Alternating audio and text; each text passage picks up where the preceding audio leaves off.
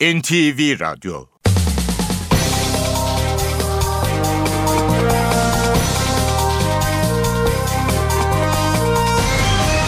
İşe Giderken Mutlu sabahlar. Ben Aynur Altunkaş. Bugün 22 Kasım Cuma. Saat 9'a kadar Türkiye ve dünya gündemine yakından bakacağız. Ayrıntılara geçmeden önce başlıklarla başlayalım. Başbakan Tayyip Erdoğan dershanelerin özel okula dönüştürülmesine ilişkin Gülen cemaatinden gelen eleştirilere yanıt verdi. Bu belli bir gruba yönelik bir adım değil fakat bu kardeşlerimiz hükümete bu yolla şamar atmak istiyorlar dedi. NTV yayınına katılan Başbakan Erdoğan'ın siyasi başdanışmanı Yalçın Akdoğan, dershanelerle ilgili tartışmanın Gülen cemaatiyle bir resleşme olmadığını söyledi. Rusya'da iki aydır tutuklu bulunan Greenpeace eylemcisi Gizem Akan'ın 61 bin dolar kefaletle serbest bırakılmasına karar verildi.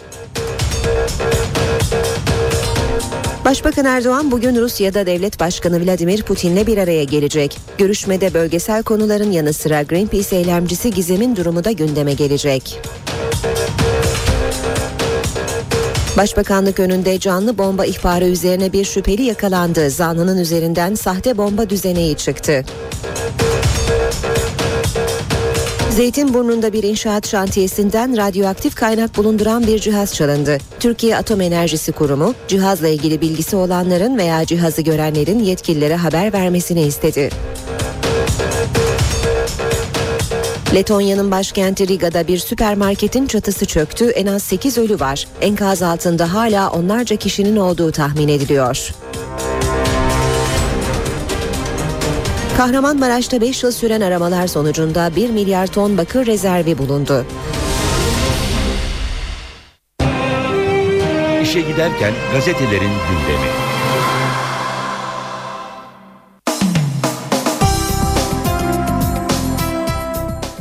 Basın özetleri hürriyetle başlıyor. İnsanlık için 64 gün diyor hürriyet manşette. Çevre örgütü Greenpeace'in daha temiz bir dünya uğruna 18 Eylül'de Rusya'da düzenlediği eylemde tutuklanan Gizem Akan 64 gün sonra tahliye edildi. Kuzey Buz Denizi'ndeki protestoda tutuklandıktan sonra 7 yıla kadar hapis öngören holiganlıkla suçlanan 25 yaşındaki Gizem dün St. Petersburg'da hakim karşısına çıktı. Mahkeme Gizem'in 2 milyon ruble yaklaşık 125 bin lira kefaletle serbest bırakılmasına karar verdi.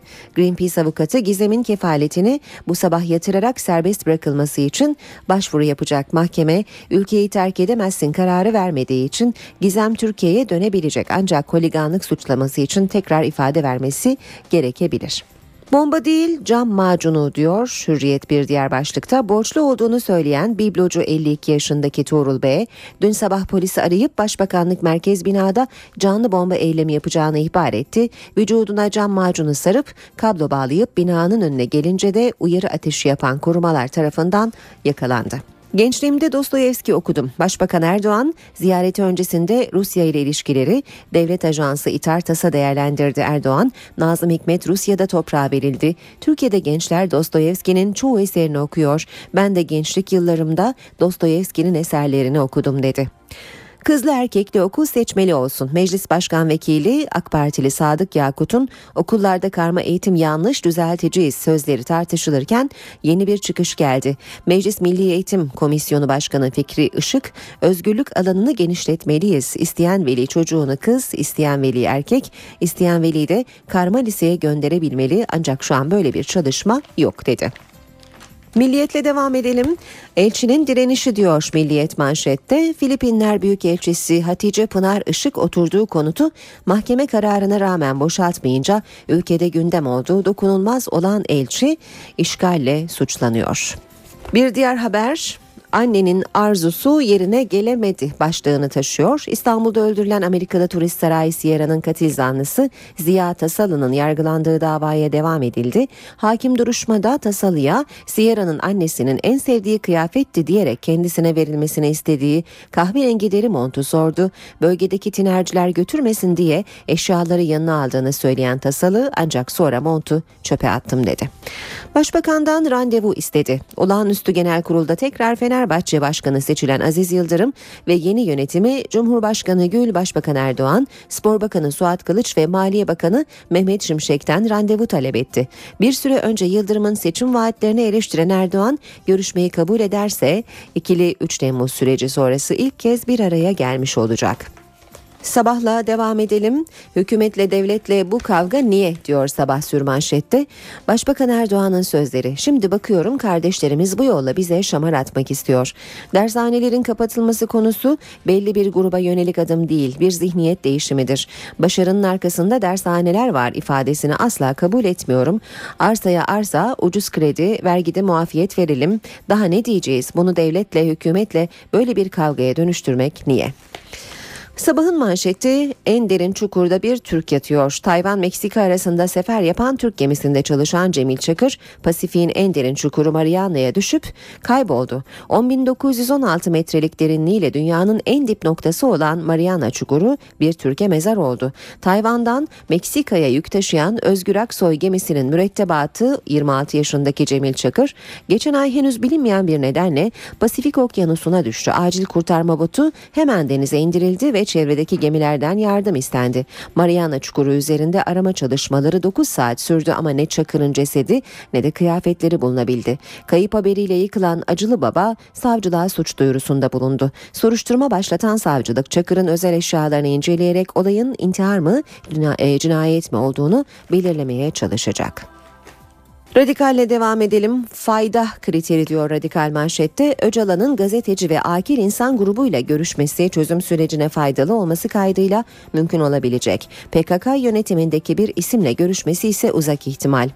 İmralı sürecinin etkili bir ismi, süreç önemli bir aşamada bazı şeyleri bugün yapmazsak yarın geç olabilir. O nedenle tartışılan bu adımları değerlendiriyoruz. Sürecin ilerlemesinde işe yarayacaksa, faydalı olacaksa o adımları da atacağız dedi. Miteyet de Öcalan'la görüşmelerini sürdürüyor. Zaman gazetesiyle devam edelim. 34 senelik Final dergisi dershanelerinin kurucu ortağı Zeki Çobanoğlu'nun açıklamalarını zaman manşetine taşıyor. 236 dershanem var, biri bile dönüşüme uygun değil. Dershanesini özel okula çevirenlere teşvik verilmesi dönüşüm için yeterli olmaz. 3640 dershaneden sadece %7,7'si dönüştürülebilir. %7'de bile birçok eksik çıkacaktır. Özel okul olun demekle olunmuyor. Anadolu'da veliler dershaneye ayda ortalama 75 lira veriyor. Bu yılda 900 lira yapar. Bu fiyatla bir özel okul alır mı öğrenciyi?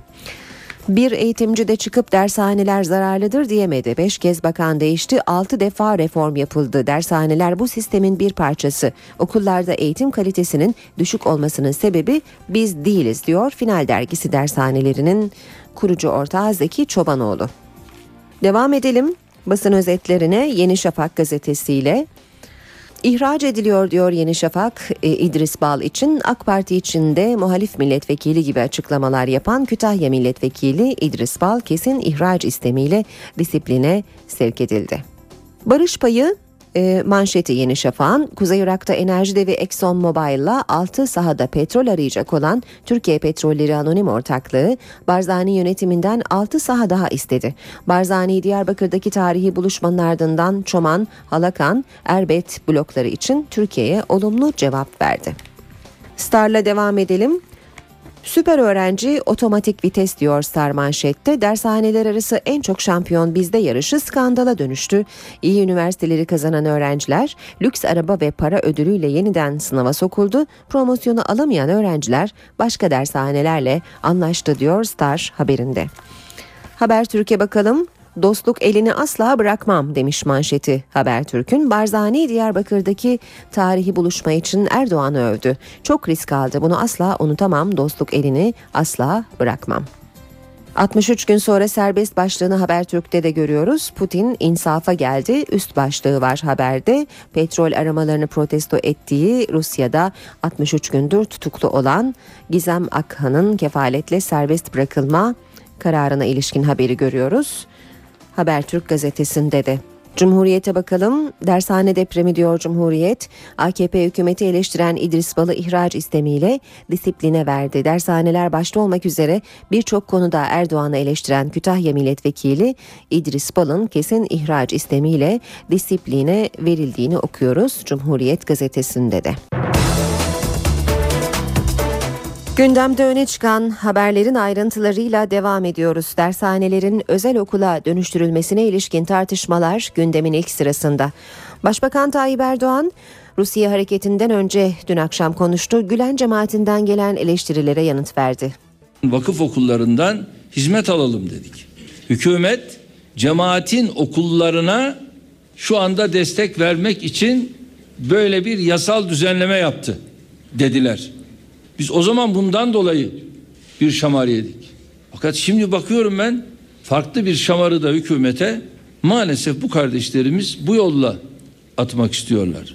Başbakan Recep Tayyip Erdoğan, dershaneler konusunda Gülen cemaatinden gelen eleştirilere yanıt verdi. Belli bir gruba yönelik bir adım değildir. Bu tümüyle bu dershane zihniyetinin dönüştürülmesine yönelik bir anlayıştır. Rusya seyahati öncesinde basın toplantısı düzenleyen Başbakan Erdoğan, dershaneleri kapatmak değil, dönüştürmek istediklerini söyledi. Biz burada bir dönüşüm yapıyoruz. Bu bir kapatma olayı değildir. Bunu devletle, hükümetle böyle bir kavgaya dönüştürmek niye?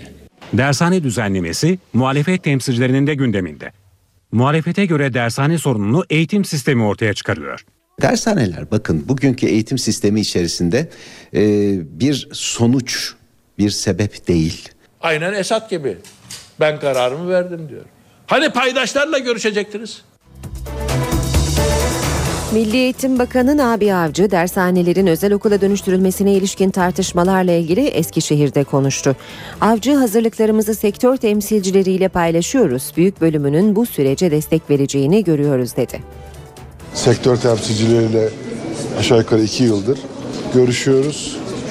Ama son yapılan hazırlıklar çerçevesinde bu hazırlıklarımızı sektörden arkadaşlarla paylaşıyoruz ve onların nihai görüşlerini alıyoruz. Bu kadar büyük bir camiayı ilgilendiren bir konuda şüphesiz orasını beğenen olur, burasını beğenmeyen olur ama genel olarak sektörle yaptığımız görüşmelerden sektörün büyük bölümünün bu dönüşüm sürecine destek vereceğini görüyoruz.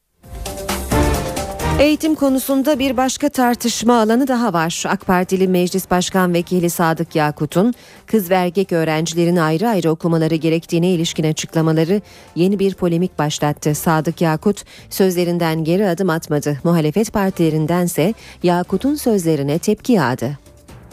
Kız ve erkek öğrencilerin birlikte eğitim yaptırılması da büyük bir yanlışlık olarak değerlendiriyorum.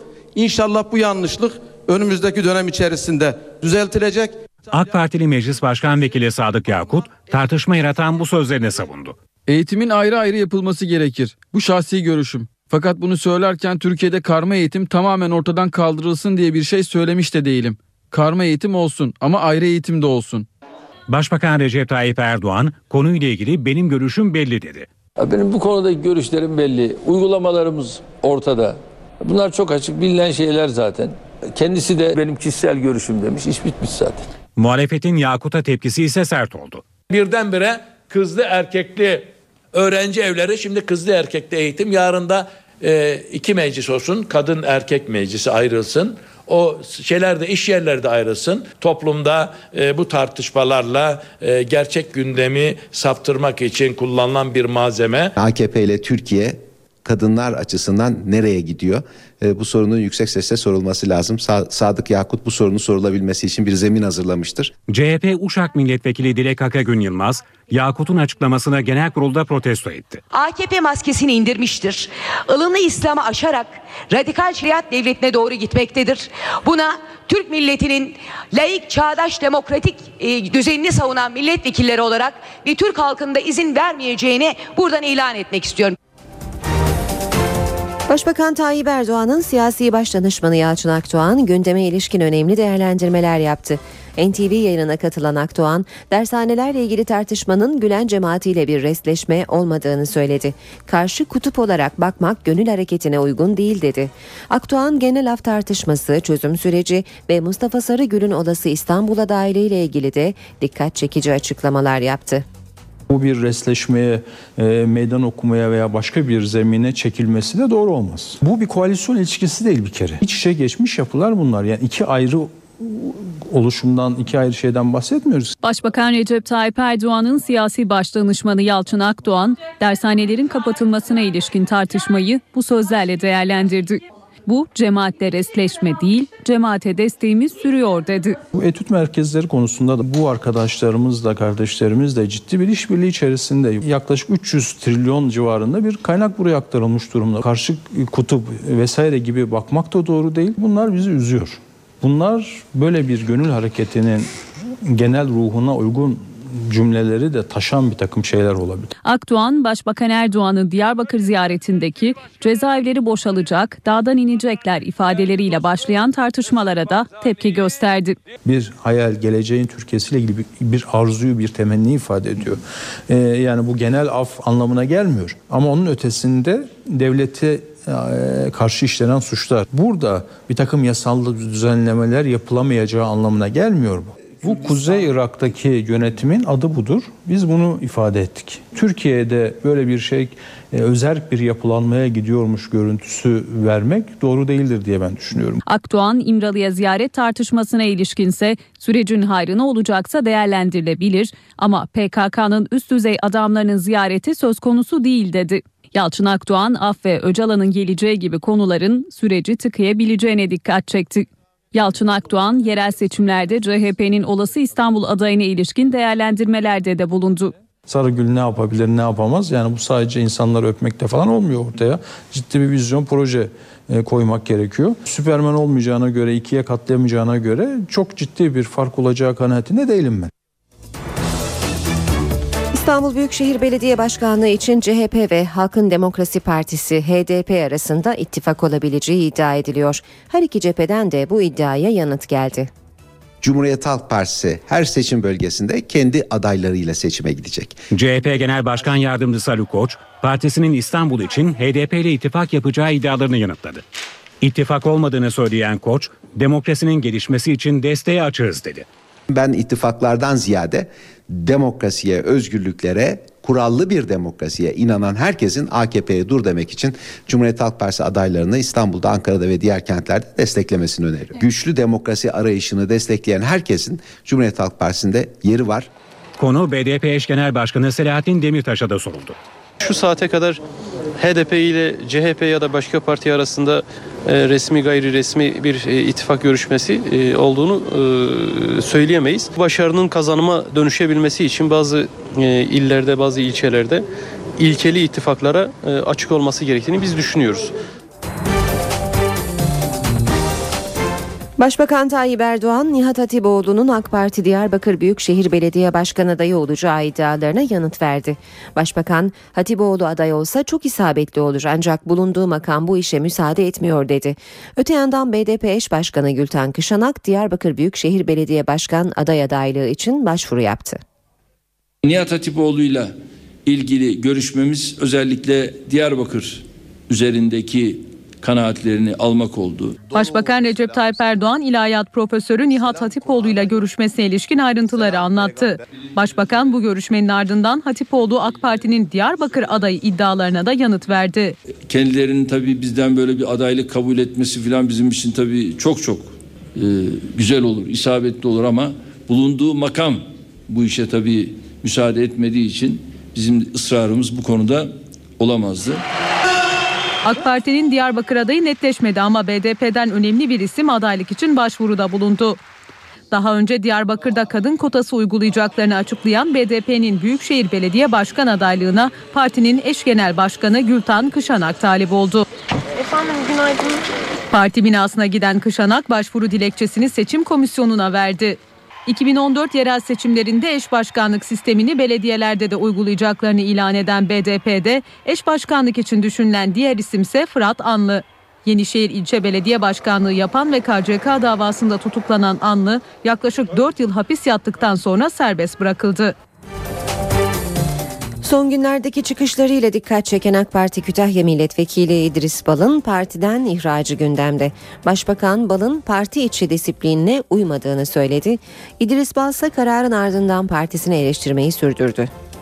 İlgili arkadaşlarımız bu konuda bu rahatsızlığın bir değil, iki değil, üç değil uzun zamandır olduğu noktasında bir mutabakata vardılar ve konuyu bana da rapor ettiler. Tedbirli olarak disipline havale ettiler.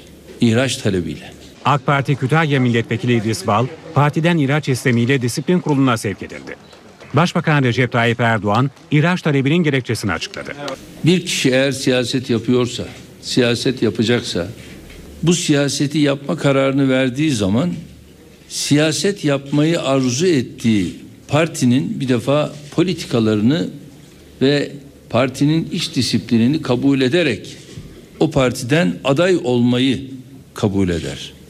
Ve aday olduktan sonra da partinin kendi iç disiplinine uymak zorundadır. İdris Bağsa partisini eleştirmeyi sürdürdü. Emir komutayla değil, ihtiyacı ortadan kaldırarak çözmek lazım. Teröristleri sevindirmemek lazım. Garibanları üzmemek lazım. Hukuki anlamda bir tartışmaya yol açmamak lazım. Bal istifa edip etmeyeceği sorusuna da yanıt verdi. Ben aceleci bir insan değilim. Ben sakin bir insanım. Herkesle konuşulan bir, konuşabilen bir insanım. Sinirlenmeyen bir insanım. Dolayısıyla mantıklı bir şekilde düşünüp gereği neyse onu yaparım. İdris Bal önce gezi olayları ardından dershanelerle ilgili tartışmada partisinden farklı görüşler ortaya koymuştu. İşe giderken 5 tutuklu sanığın kaldığı 28 Şubat davasında tutuksuz sanıkların savunmalarına devam ediliyor. Dünkü duruşmada dönemin jandarma genel komutanı Fevzi Türker'i savunma yaptı. Türker'i hedefin hükümet değil irtica tehdidi olduğunu söyledi. 28 Şubat davasında darbe iddialarına yanıt bu kez dönemin jandarma genel komutanı Fevzi Türkeri'den geldi. Türkeri, irtica tehdidiyle ilgili raporları biz değil, hükümete bağlı MIT ve emniyet hazırladı dedi. İrticai tehditler Cumhuriyet'in temel niteliklerini tehdit edecek duruma gelmişti. Bu tehlikeyi de Genelkurmay'dan önce devletin istihbarat birimleri MIT ve emniyet de ortaya koymuştur. 21 Şubat 1997'de MIT'in 36 sayfalık irtica raporu Cumhurbaşkanı'na takdim edildi. Bu raporda irtica ile mücadele süreci başlamış oldu. Türkeri, MGK kararlarının uygulanma talimatının da dönemin Başbakanı Necmettin Erbakan tarafından verildiğini öne sürdü. Necmettin Erbakan, MGK'da alınan kararların aynen uygulanması ile ilgili bir genelge yayınladı. O genelgede irtica ile etkili biçimde mücadele edilmesi ve önlemler alınması için bakanlıklara talimat verilmiştir. Batı Çalışma Grubu da bu genelgeler doğrultusunda kurulmuş legal bir çalışma grubudur. Fevzi Türkeri, Batı Çalışma Grubu'nun Mesut Yılmaz ve Bülent Ecevit'in kurduğu koalisyon döneminde de çalışmalarını sürdürdüğünü söyledi. Hedef hükümet değil irticaydı dedi. Hükümetin istifasında silahlı kuvvetlerin hiçbir etkisi olmamıştır. O dönemde mücadele edilen hükümet değil irticadır. Başbakan Recep Tayyip Erdoğan dershanelerin özel okula dönüştürülmesine ilişkin Gülen cemaatinden gelen eleştirilere yanıt verdi. Bu belli bir gruba yönelik bir adım değil fakat bu kardeşlerimiz hükümete bu yolla şamar atmak istiyorlar dedi. NTV yayınına katılan Başbakan Recep Tayyip Erdoğan'ın siyasi baş danışmanı Yalçın Akdoğan, dershanelerle ilgili tartışmanın Gülen cemaatiyle bir restleşme olmadığını söyledi. Rusya'da iki aydır tutuklu bulunan Greenpeace eylemcisi Gizem Akan'ın 61 bin dolar kefaletle serbest bırakılmasına karar verildi. Başbakan Recep Tayyip Erdoğan bugün Rusya'da Devlet Başkanı Vladimir Putin'le bir araya gelecek. Görüşmede bölgesel konuların yanı sıra Greenpeace eylemcisi Gizem'in durumu da gündeme gelecek. Başbakanlık önünde canlı bomba ihbarı üzerine bir şüpheli yakalandı. Zanlının üzerinden sahte bomba düzeneği çıktı. Zeytinburnu'nda bir inşaat şantiyesinden radyoaktif kaynak bulunduran bir cihaz çalındı. Türkiye Atom Enerjisi Kurumu cihazla ilgili bilgisi olanların veya cihazı görenlerin yetkililere haber vermesini istedi. Letonya'nın başkenti Riga'da bir süpermarketin çatısı çöktü. En az 8 ölü var. Enkaz altında hala onlarca kişinin olduğu tahmin ediliyor. Kahramanmaraş'ta 5 yıl süren aramalar sonucunda 1 milyar ton bakır rezervi bulundu. İşe giderken gazetelerin gündemi.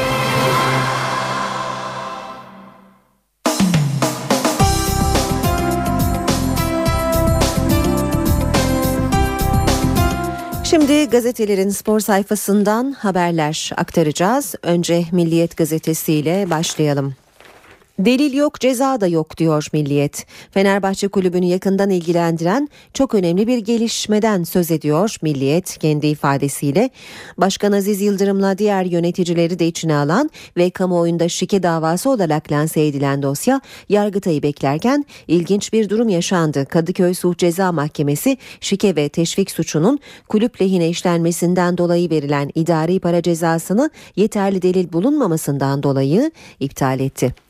Erdoğan'dan randevu talebi. Fenerbahçe yönetimi Cumhurbaşkanı Gül, Meclis Başkanı Çiçek, Başbakan Erdoğan, Spor Bakanı Kılıç ve Maliye Bakanı Şimşek'le görüşmek için girişimde bulundu. Gözler son dönemde Aziz Yıldırım'ın vaatlerini eleştiren Erdoğan'ın vereceği cevaba çevrildi. İlk round terimin Başkan Aysal'la arasındaki özel telefon mesajlarının televizyonda yayınlanmasını şikayet eden tecrübeli hoca haklı bulundu. Radyo ve televizyon üst kurulu söz konusu mesajların canlı yayında alenen okunmasını özel hayatın ihlali olarak değerlendirerek söz konusu televizyona bir aylık reklam gelirinin yüzde biri oranında para cezası kesti.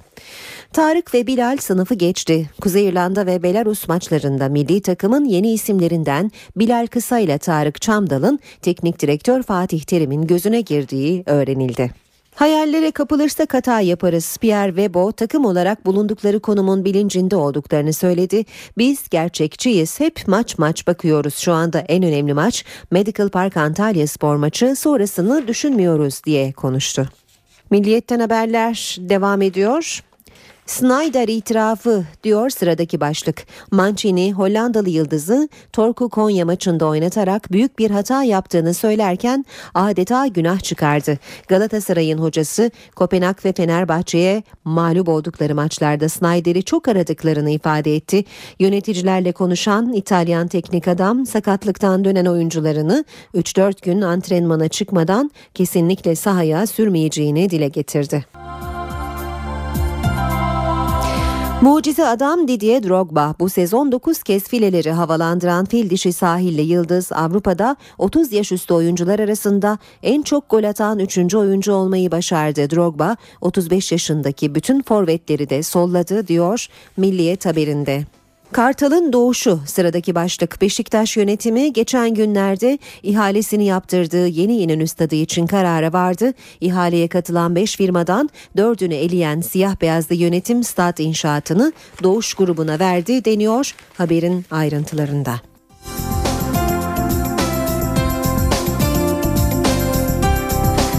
Hürriyet gazetesinden haberlerle devam edelim.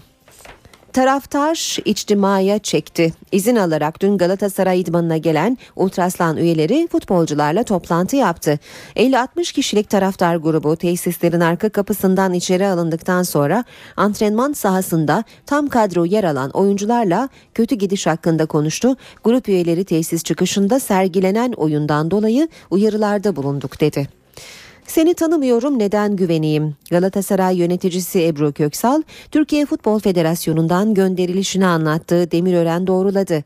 Ebru Köksal, federasyondan iyi ayrılmadım. Başkan Demirören bana güvenmediklerini bizzat söyledi dedi. Demirören de evet Ebru Köksal'a seni tanımıyorum nasıl güveneyim dedim diye konuştu.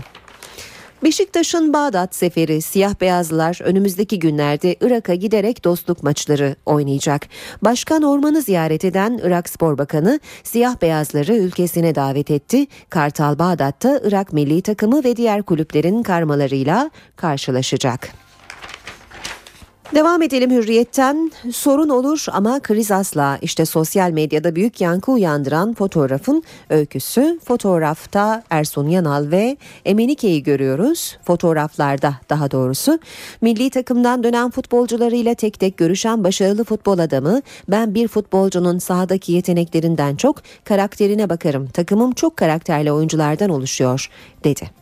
Fener'den 200 milyonluk tahvil geçen sene olduğu gibi bu yılda banka kredisi yerine tahvil satışına giden sarı lacivertler bu yöntemle borçlarından arınacak.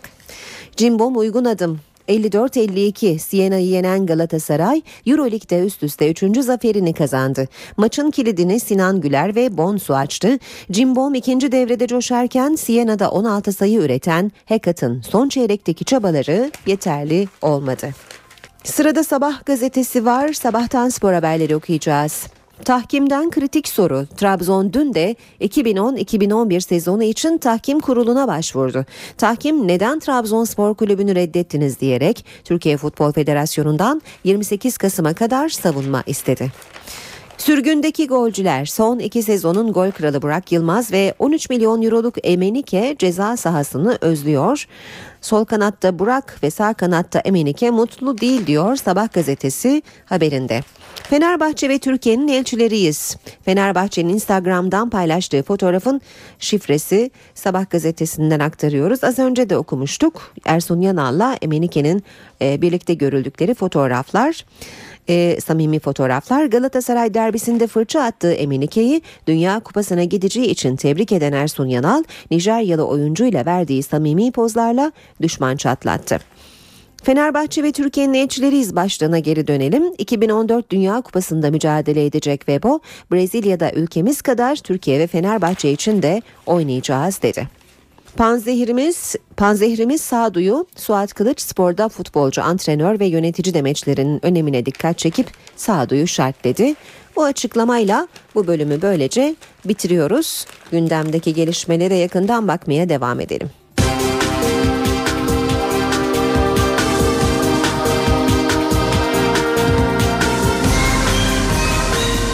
İşe giderken Başbakanlık önünde dün hareketli saatler yaşandı. Polisi arayan bir kişi 5 dakika sonra bir canlı bombanın başbakanlık önünde kendini havaya uçuracağını söyledi.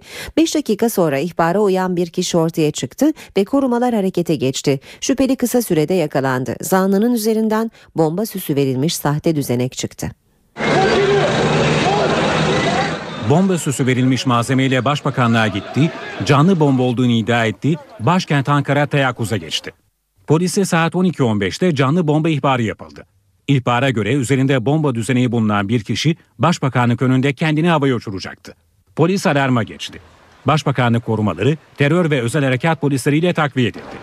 İhbardan birkaç dakika sonra verilen eşkale uyan zanlı Tuğrul B. Başbakanlık girişine yaklaşırken tespit edildi. Olaya ilişkin açıklama İçişleri Bakanı Muammer Güler'den geldi. Arkadaşlar da teyakkuza geçmişler ve yakalanmış tesis hale getirilmiş. Zaten ortada bir canlı bomba yok. Yapılan ilk incelemede zanlının vücuduna cam macunu, pil, saat, flaster ve telden oluşan sahte bir düzenek yerleştirdiği belirlendi.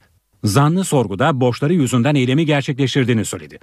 Ankara'da bir mobilya atölyesinde işçiyim. Toplam 35 bin lira borcum var.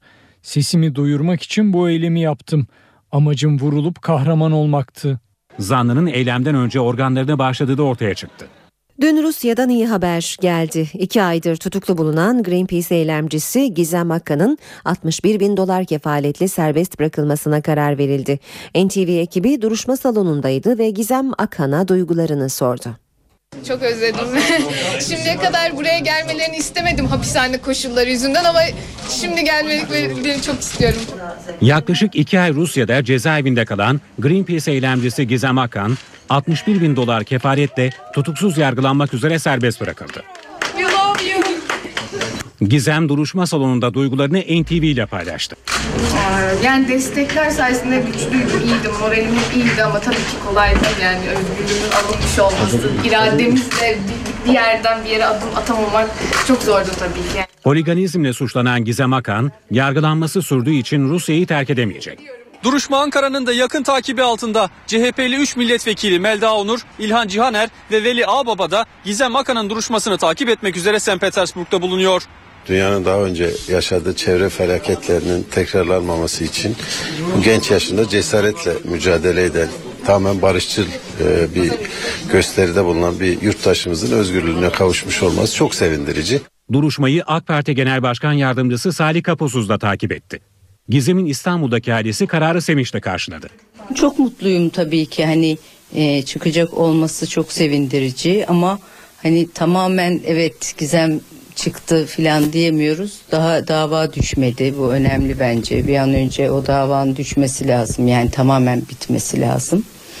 Ama e, çıkacak olması güzel tabii. Aralarında Gizem Akın'ın da bulunduğu 28 Greenpeace üyesi 18 Eylül'de Kuzey Buz Denizi'nde Rus petrol şirketi Gazprom'un petrol platformuna çıkmaya çalıştıkları iddiasıyla tutuklanmıştı. Başbakan Erdoğan bugün Rusya'da devlet başkanı Vladimir Putin'le görüşecek. Türkiye-Rusya Üst Düzey İşbirliği Konseyi'nin dördüncü toplantısına katılmak üzere Rusya'ya giden başbakan ve beraberindeki heyeti taşıyan uçak dün gece St. Petersburg'a indi. Kalacağı otele eşi Emine Erdoğan'la birlikte gelen Başbakan Erdoğan'ı burada bulunan Türk yetkililer karşıladı. Başbakan bugün saat 9'da Rusya Devlet Başkanı Putin'le Konstantinovski Sarayı'nda bir araya gelecek. İki liderin görüşmede Suriye ve dün serbest bırakılan Türk Greenpeace üyesi Gizem Akkan'ın durumu başta olmak üzere iki ülkeyi ve bölgeyi ilgilendiren konuların gündeme gelmesi bekleniyor. Rusya Devlet Başkanı Vladimir Putin Greenpeace üyesi Gizem Akhan ve arkadaşlarının yaptıkları eylemi değerlendirmiş, eylemin iyi niyetli olduğunu ancak yöntemin yanlış olduğunu söylemişti. Rusya Devlet Başkanı Putin de Greenpeace üyesi Gizem Akan ve arkadaşlarının yaptığı eylemi bu sözlerle değerlendirdi diyerek bu bölümü de bitirelim. NTV Radyo Günaydın herkese yeniden ben Aynur Altunkaş. Ee, Gökhan Abur stüdyomuzda birazdan son hava tahminlerini soracağız kendisine. Önce gündemin başlıklarını hatırlayalım. Başbakan Recep Tayyip Erdoğan dershanelerin özel okula dönüştürülmesine ilişkin Gülen cemaatinden gelen eleştirilere yanıt verdi. Bu belli bir gruba yönelik bir adım değil fakat bu kardeşlerimiz hükümete bu yolla şamar atmak istiyorlar dedi. NTV yayınına katılan Başbakan Recep Tayyip Erdoğan'ın siyasi baş danışmanı Yalçın Akdoğan, dershanelerle ilgili tartışmanın Gülen cemaatiyle bir restleşme olmadığını söyledi. Rusya'da iki aydır tutuklu bulunan Greenpeace eylemcisi Gizem Akan'ın 61 bin dolar kefaletle serbest bırakılmasına karar verildi. Başbakan Recep Tayyip Erdoğan bugün Rusya'da devlet başkanı Vladimir Putin'le bir araya gelecek. Görüşmede bölgesel konuların yanı sıra Greenpeace eylemcisi Gizem'in durumu da gündeme gelecek. Başbakanlık önünde canlı bomba ihbarı üzerine bir şüpheli yakalandı. Zanlının üzerinden sahte bomba düzeneği çıktı.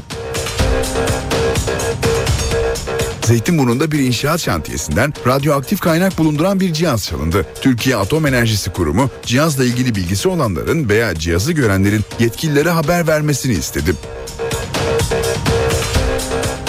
Letonya'nın başkenti Riga'da bir süpermarketin çatısı çöktü. En az 8 ölü var. Enkaz altında hala onlarca kişinin olduğu tahmin ediliyor.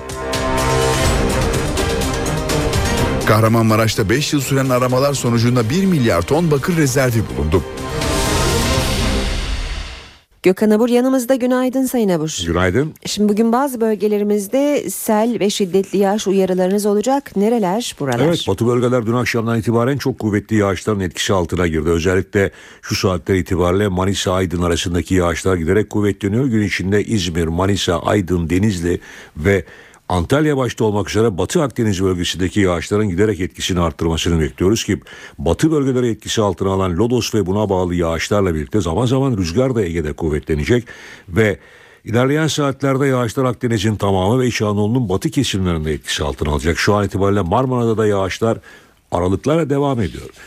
Yarın yağışlar biraz hafifliyor. Özellikle kıyı Ege ve Batı Akdeniz'de hafif yağış geçişleri görülecek. Sıcaklıklar yine yüksek değerlerde. Lodos yine esmeye devam edecek. Ama pazar günü bir ikinci sistem tekrar Ege'yi etkisi altına alacak ve bu sistemle birlikte pazar günü batı bölgeler yeniden yağışlı havanın etkisi altına girecek. Yağışlar giderek kuvvetlenecek çünkü pazartesi günü bir başka sistemle birleşecek olan bu alçak basınç ve cephe sistemi etkisini daha da arttıracak ve yağışlar pazartesi günü daha da kuvvetlenecek. Pazartesi gece saatlerinde ve özellikle salı günü sistemin hızlı bir şekilde doğuya gitmesiyle birlikte arkasındaki kuzeyli rüzgarlar hafta sonu soğumasını beklediğimiz Romanya, Bulgaristan ve Balkanlardaki çok soğuk havayı hızla Trakya üzerinden taşımaya başlayacak.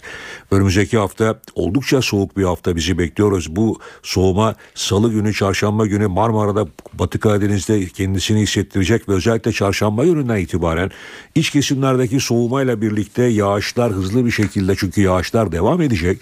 Bunlar kar ve karla karışık yağmura dönecek. O bakımdan önümüzdeki hafta için tedbirlerimizi şimdiden almakta fayda var. E, tabii şu anda biraz evvel söylediğim bugün beklediğimiz kuvvetli yağışlara karşı Güney Ege'de ve Batı Akdeniz'de bunlarla dikkatli olmalı. Ama sürücüleri şimdiden uyarmak istiyorum. Önümüzdeki hafta kış geliyor. Dolayısıyla kış lastiklerinizi takmayı unutmayın. Çünkü İç kesimlerde İstanbul'da da e, büyük olasılıkla salı çarşamba günü kar ve karla karışık yağmur olasılığı var. Bunlarla ilgili detayları da pazartesi günü sizlerle çok daha geniş olarak paylaşacağım ama şimdiden bu bilgileri bilmenizde fayda olduğunu Yani düşünüyorum. Kasım'ın Soğuk son haftası giriyor. çok soğuk Evet. olacak. Hatta yer yer kar yağışları karşımıza çıkabilir. Peki hafta başında yeniden ayrıntılı konuşuruz. Çok teşekkür ediyoruz Gökhan Amur. Görüşmek üzere hoşçakalın. İşe giderken gazetelerin gündemi.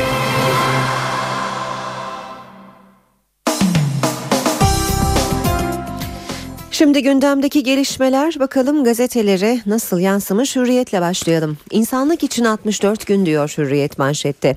Çevre örgütü Greenpeace'in daha temiz bir dünya uğruna 18 Eylül'de Rusya'da düzenlediği eylemde tutuklanan Gizem Akan 64 gün sonra tahliye edildi. Kuzey Buz Denizi'ndeki protestoda tutuklandıktan sonra 7 yıla kadar hapis öngören holiganlıkla suçlanan 25 yaşındaki Gizem dün St. Petersburg'da hakim karşısına çıktı. Mahkeme Gizem'in 2 milyon ruble yaklaşık 125 bin lira kefaletle serbest bırakılmasına karar verdi. Bomba değil cam macunu borçta olduğunu söyleyen biblocu 52 yaşındaki Tuğrul Bey dün sabah polisi arayıp Başbakanlık Merkez binada canlı bomba eylemi yapacağını ihbar etti. Vücuduna cam macunu sarıp kablo bağlayıp binanın önüne gelince de uyarı ateşi yapan korumalar tarafından yakalandı. Gençliğimde Dostoyevski okudum. Başbakan Erdoğan ziyareti öncesinde Rusya ile ilişkileri devlet ajansı İtartas'a değerlendirdi. Erdoğan, Nazım Hikmet Rusya'da toprağa verildi. Türkiye'de gençler Dostoyevski'nin çoğu eserini okuyor. Ben de gençlik yıllarında Dostoyevski'nin eserlerini okudum dedi. Kızlı erkekli okul seçmeli olsun. Meclis Başkan Vekili AK Partili Sadık Yakut'un okullarda karma eğitim yanlış düzelteceğiz sözleri tartışılırken yeni bir çıkış geldi. Meclis Milli Eğitim Komisyonu Başkanı Fikri Işık özgürlük alanını genişletmeliyiz. İsteyen veli çocuğunu kız, isteyen veliyi erkek, isteyen veli de karma liseye gönderebilmeli. Ancak şu an böyle bir çalışma yok dedi. Milliyetle devam edelim. Elçinin direnişi diyor Milliyet manşetinde. Filipinler Büyükelçisi Hatice Pınar Işık oturduğu konutu mahkeme kararına rağmen boşaltmayınca ülkede gündem oldu. Dokunulmaz olan elçi işgalle suçlanıyor. Büyükelçi Işık Filipinler basını tarafından işgalcilikle suçlanırken Residence'ın kirasının da bir süredir ödenmediği öne sürülüyor. Bankalara dev mesai faturası 500 milyon liralık fazla mesai borçları var. Personele fazla mesai borçları 500 milyon liraya ulaşan bankalara Çalışma Bakanlığı Ocak ayına dek süre verdi. Aralarında kamu bankalarının da bulunduğu kurumlara çalışanlara ödeme yapmadıkları takdirde bu miktarın 3 katına kadar para cezası kesilecek. Bankaların 18'den sonra çalışmaması için BDDK da merkezden kontrol sistemini başlatacak diyor Milliyet gazetesi haberde. Davut nefes al. 5 yaşındaki Davut, yine 5 yaşındaki Mehmet ikizler ve 6 yaşındaki teslim Muhammed Ali anne babalarıyla beraber Suriye'den geldikten sonra İstanbul Güngören'de tuttukları evde yalnızdı. Babaları işe, anneleri ise yakacak yardım almak için kaymakamlığa gitmişti. O sırada çıkan yangın daireyi sardı. Kardeşleri kurtuldu ama Davut'un durumu ağırdı. İtfaiyecinin suni teneffüsü ve kalp masajı da onu hayata döndüremedi. Davut'a bir itfaiye erinin suni teneffüs yaparken çekilmiş fotoğrafını görüyoruz. Bu fotoğrafı birçok gazetede de görmek mümkün bugün. Sırada sabah gazetesi var. Sürmanşet hükümetle devletle bu kavga niye? Başbakan Erdoğan şimdi bakıyorum kardeşlerimiz bu yolla bize şamar atmak istiyor diyor. Dershanelerin kapatılması konusu belli bir gruba yönelik adım değil. Bir zihniyet değişimidir. Başarının arkasında dershaneler var. ifadesini asla kabul etmiyorum. Arsaya arsa, ucuz kredi, vergide muafiyet verelim. Daha ne diyeceğiz? Bunu devletle, hükümetle böyle bir kavgaya dönüştürmek niye? Sabahın manşeti en derin çukurda bir Türk yatıyor. Tayvan Meksika arasında sefer yapan Türk gemisinde çalışan Cemil Çakır, Pasifik'in en derin çukuru Mariana'ya düşüp kayboldu. Mariana çukuru üzerinde arama çalışmaları 9 saat sürdü ama ne Çakır'ın cesedi ne de kıyafetleri bulunabildi. Kayıp haberiyle yıkılan Acılı Baba savcılığa suç duyurusunda bulundu. Soruşturma başlatan savcılık Çakır'ın özel eşyalarını inceleyerek olayın intihar mı cinayet mi olduğunu belirlemeye çalışacak. Zaman gazetesiyle devam ediyoruz. 236 dershanem var. Biri bile dönüşüme uygun değil. Bu sözler 34 yıllık Final Dergisi dershanelerinin kurucu ortağı Zeki Çobanoğlu'na ait. Dershanesini özel okula çevirenlere teşvik verilmesi dönüşüm için yeterli olmaz. 3640 dershaneden sadece %7,7'si dönüştürülebilir. %7'de bile birçok eksik çıkacaktır. Özel e, özel okul olun demekle olunmuyor. Anadolu'da veliler dershaneye ayda ortalama ortalama 75 lira veriyor. Bu yılda 900 lira yapar. Bu fiyatla bir özel okul alır mı öğrenciyi? Bir eğitimci de çıkıp dershaneler zararlıdır diyemedi. 5 kez bakan değişti, 6 defa reform yapıldı. Dershaneler bu sistemin bir parçası. Okullarda eğitim kalitesinin düşük olmasının sebebi biz değiliz diyor. Final dergisi dershanelerinin ortağı Zeki Çobanoğlu. Devam ediyoruz. Star gazetesiyle Star'ın manşeti süper öğrenci otomatik vites. Dershaneler arası en çok şampiyon bizde yarışı skandala dönüştü. İyi üniversiteleri kazanan öğrenciler lüks araba ve para ödülüyle yeniden sınava sokuldu. Promosyonu alamayan öğrenciler başka dershanelerle anlaştı deniyor haberde. Geçelim Radikal gazetesine fayda kriteri manşeti var Radikal'de. Öcalan'ın gazeteci ve akil insan grubuyla görüşmesi çözüm sürecine faydalı olması kaydıyla mümkün olabilecek. PKK yönetimindeki bir isimle görüşmesi ise uzak ihtimal. İmralı sürecinin etkili bir ismi süreç önemli bir aşamada bazı şeyleri bugün yapmazsak yarın geç olabilir. O nedenle tartışılan bu adımları değerlendiriyoruz. Sürecin ilerlemesinde işe yarayacaksa faydalı olacaksa o adımları da atacağız dedi. MİT heyeti de Öcalan'la görüşmelerini sürdürüyor. Habertürk'te manşet dostluk elini asla bırakmam. Barzani Diyarbakır'daki tarihi buluşma için Erdoğan'ı övdü. Çok risk aldı. Bunu asla unutamam. Dostluk elini asla bırakmam. Yeni Şafak'ta da manşet barış payı. Kuzey Irak'ta enerji devi Exxon Mobil'la 6 sahada petrol arayacak olan Türkiye Petrolleri Anonim Ortaklığı Barzani yönetiminden 6 saha daha istedi. Barzani Diyarbakır'daki tarihi buluşmanın ardından Çoman, Halakan, Erbet blokları için Türkiye'ye olumlu cevap verdi. Cumhuriyetle bitireceğiz basın özetlerini. Dershane depremi diyor Cumhuriyet. AKP hükümeti eleştiren İdris Balı ihraç istemiyle disipline verdi. Dershaneler başta olmak üzere birçok konuda Erdoğan'ı eleştiren Kütahya Milletvekili İdris Bal kesin ihraç istemiyle disipline verildi. Geri adım atmayan Bal demokrasi sadece sandık değildir tahammül ve hazım rejimidir dedi. Erdoğan kendine güveniyorsa bağımsız aday olur yorumunu yaptı. AKP'de cemaat yanlısı açıklama yapanları izlemek için komisyon oluşturulması gündemde diyor Cumhuriyet gazetesi haberinde. Saat 8.20 bu bölüme başkent gündemiyle başlıyoruz. Karşımızda Miray Aktağ Uluç var. Miray günaydın. Günaydın Aynur. Başkent haftayı nasıl bitiriyor Miray? Aynur haftanın son iş gününde başkent Ankara'nın rutin gündeminin sakin olduğunu söyleyebiliriz ama gündemimizdeki bazı başlıklar var. Neler onlar? Öncelikle dershaneler konusu. Dershaneler hala gündemdeki yerini korumaya devam ediyor. Son olarak dün Başbakan Erdoğan bir açıklama yapmıştı ve geçmişte cemaat okullarına destek verdiler diye şamar yemiştik. Şimdi farklı bir şamarım bu kardeşlerimiz atmak istiyor ifadelerini kullanmıştı ve Fethullah Gülen'le bu süreçte herhangi bir görüşmesi olmadığını ancak medyanın içinden ve dışından bazı kişilerle bu sürece ilişkin görüşmeler yaptığının altını çizmişti. Sadık Yakut'un sözleri de başkent Ankara'nın gündemindeki öncelikli başlıklardan biri Sadık, Sadık Yakup kızlı erkekli eğitimin doğru olmadığını, bunun yanlış olduğunu ifade etmişti ve AK Partili İdris Bal'ın partiden ihraç istemiyle AK Parti Grup Disiplin Kurulu'na sevk edilmesi de yine başkent Ankara'nın gündem maddeleri arasında yer alacak ve buna ilişkin değerlendirmeleri gün boyunca aktaracağız. Rutin gündeme gelince meclis ağırlıklı bir rutin gündemimiz var. Meclis Başkanı Cemil Çiçek'in kabulleri var ve plan bütçe maratonunda bugün artık son bakanlığın e, gündemi e, bütçesi gündemde olacak. Maliye Bakanlığı'nın bütçesi bugün ele alındıktan sonra e, artık genel kuruldaki görüşmelere sıra gelecek. 2014 yılı merkezi bütçesi 6 Aralık'ta Meclis Genel Kurulu'na sevk edilecek. 11 Aralık tarihinden itibaren de görüşülmeye başlanacak. Ve meclisteki bir başka önemli başlık Sağlık Komisyonu. Tam gün yasasına yapılan yeni eklemelerle ilgili e, maddeler bugün ele alınacak. Dün tamamı üzerindeki görüşmeler tamamlanmıştı.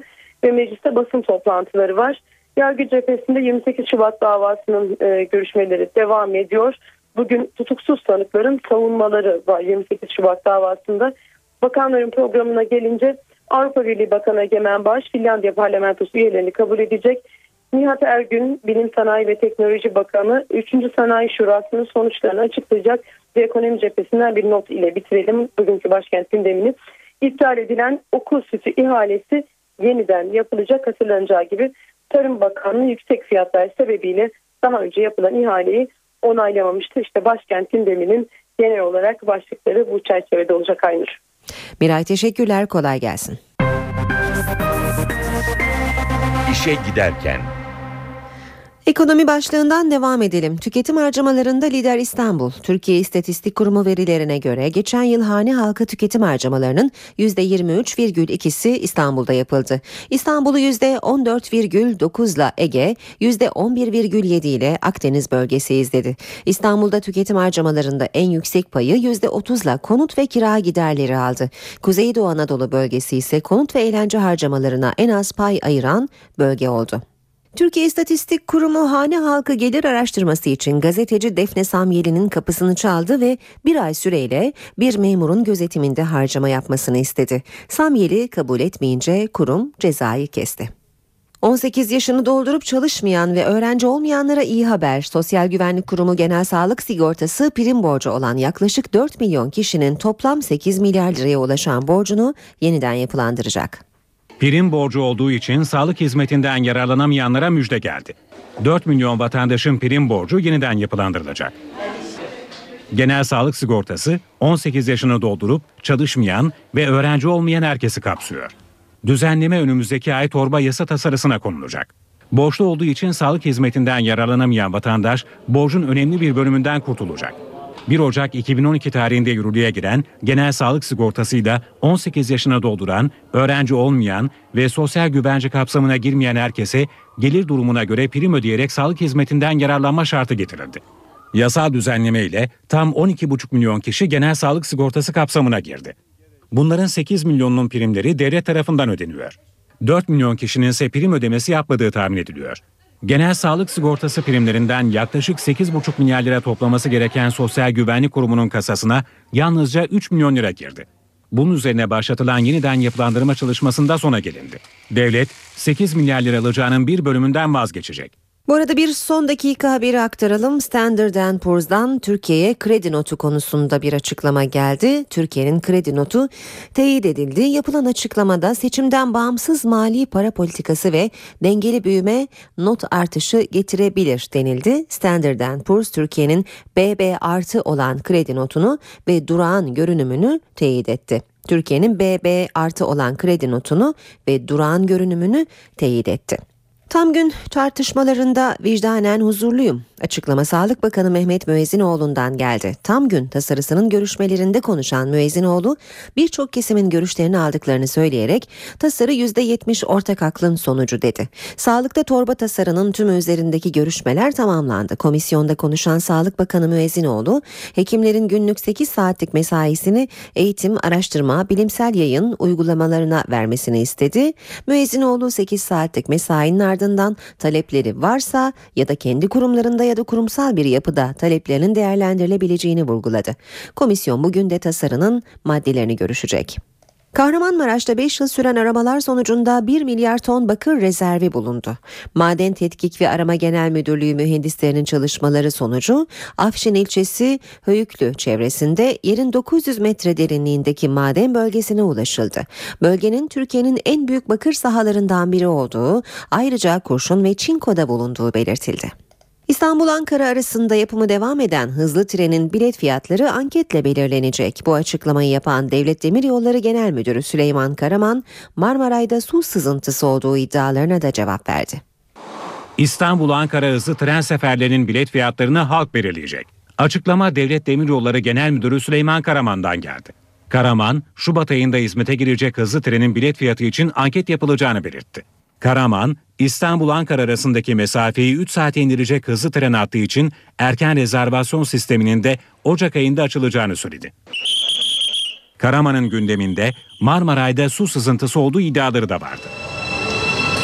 Şu anda her şey mümkün, hiçbir sıkıntı yok.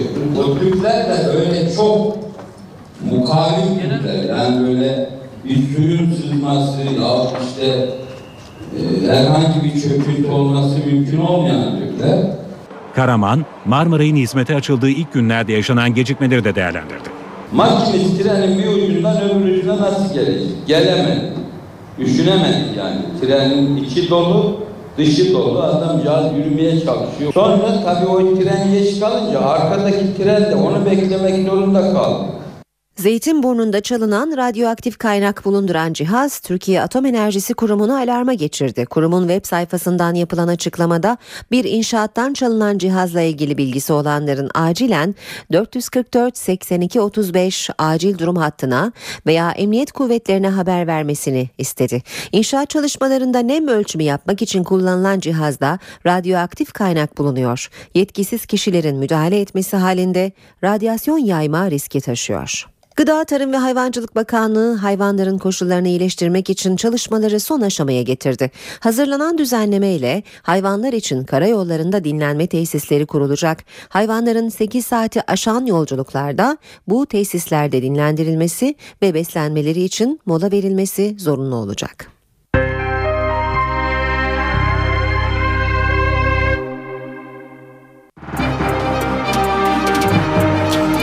Şimdi piyasalarla devam edelim. BIST 100 endeksi bugüne 74.679 puandan başlıyor. Yeni haberi de bir kez daha tekrarlayalım. Standard Poor's Türkiye'nin BB artı olan kredi notunu ve durağan görünümünü teyit etti. Bu gelişmenin e, borsadaki yankılarına gün içinde takip edeceğiz.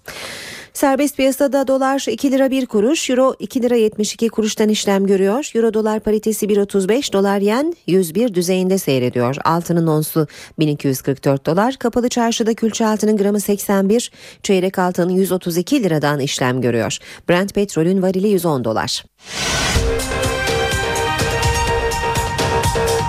Başbakan Recep Tayyip Erdoğan dershanelerin özel okula dönüştürülmesine ilişkin Gülen cemaatinden gelen eleştirilere yanıt verdi. Bu belli bir gruba yönelik bir adım değil fakat bu kardeşlerimiz hükümete bu yolla şamar atmak istiyorlar dedi. NTV yayınına katılan Başbakan Recep Tayyip Erdoğan'ın siyasi baş danışmanı Yalçın Akdoğan, dershanelerle ilgili tartışmanın Gülen cemaatiyle bir restleşme olmadığını söyledi.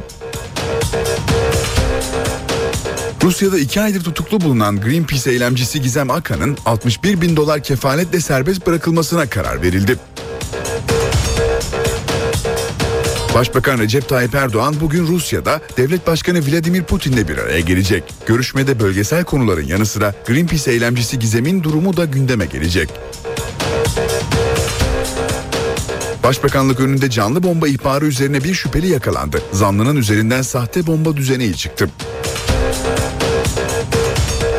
Zeytinburnu'nda bir inşaat şantiyesinden radyoaktif kaynak bulunduran bir cihaz çalındı. Türkiye Atom Enerjisi Kurumu cihazla ilgili bilgisi olanların veya cihazı görenlerin yetkililere haber vermesini istedi.